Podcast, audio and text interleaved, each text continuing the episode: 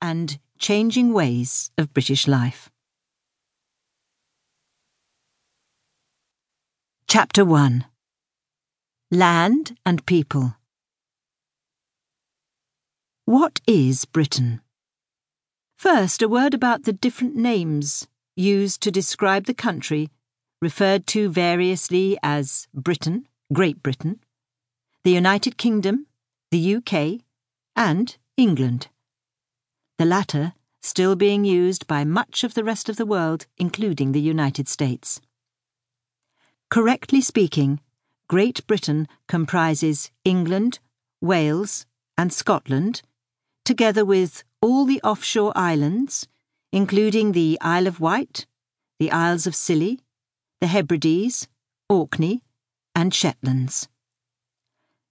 The United Kingdom comprises Great Britain and Northern Ireland, the Isle of Man in the Irish Sea, and the Channel Islands in the English Channel between Great Britain and France are largely self governing and are known as Crown dependencies but they are not part of the UK.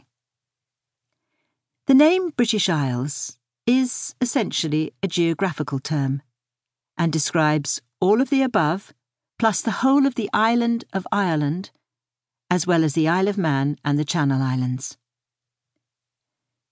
Britain is located on the westernmost edge of the continental shelf of Europe. It consists of two large and several hundred small islands that were separated from the European continent in about 6000 BCE. The mild maritime climate and gently undulating lowlands give the mainland an excellent agricultural base. The landscape becomes increasingly mountainous towards the north, rising to the Grampian Mountains in Scotland, the Pennines in northern England, and the Cambrian Mountains in Wales. The major rivers, include the Thames in the south, the Severn in the west, and the Spey in Scotland. Climate Britain's climate is often thought of as cool, wet, cloudy, and windswept. This generalisation, however, fails to take account of the many regional variations in weather, or the microclimates that are found throughout the country.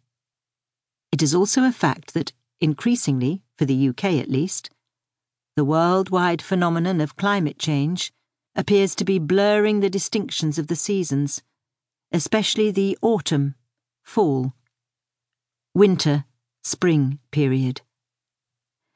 The British weather overall is controlled mainly by a series of depressions from the Atlantic that move across or pass near the British Isles on account of the prevailing southwesterly wind. Talking about the weather. Given the considerable variations in Britain's weather, both regionally and historically, it's no surprise that there is a great deal of weather talk in the media, on TV, and among the population. It is a constant topic of conversation and a routine part of social interchange. Freak weather events, such as the catastrophic flooding of parts of southern England in late 2013, early 2014, will occupy the headlines for days. Weather commentators will also insist on stating that it was the hottest, wettest, coldest since records began, which actually only take us back to 1914 under the control of the Meteorological Office, although there are records for England going back to 1766, and even earlier, if you include those of amateur meteorologists. Historically, there have been many recorded freak conditions. For example, on January the 21st, 1661, five years before the Great Fire of London, Samuel Pepys recorded in his diary it is strange what weather we have had all this winter. No cold at all, but the ways are dusty, and the flies fly up and down, and rose bushes are full of leaves.